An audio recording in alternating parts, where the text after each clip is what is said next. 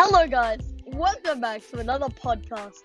Today, I'm joined with Orlando, my good friend.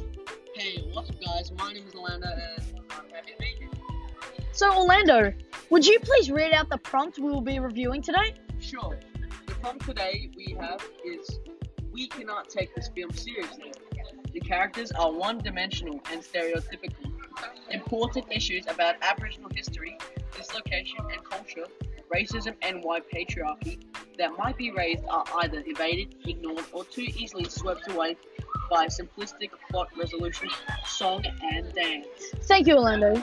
So, straight off, it is, it is, it already seems to be a controversial statement. It basically summarizes to Bran Nue Dae being too lighthearted for such a sensitive topic like racism, discrimination, and etc.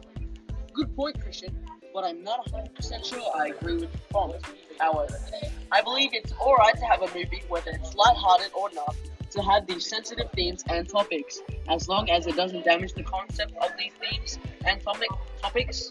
Then it proves an advantage. For example, it gives everyday people a general understanding of Aboriginal life and culture. True, but but also if we don't put things in real life situations and other stuff in light-hearted ways, then people will always think that it has to be resolved in a more angry way.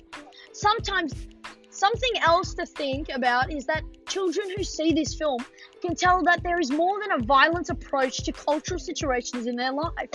Another great point.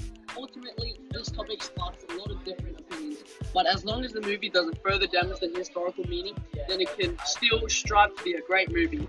Yes, thank you guys again for listening to our podcast. That is the end. Um, don't forget to let us know your thoughts on this prompt.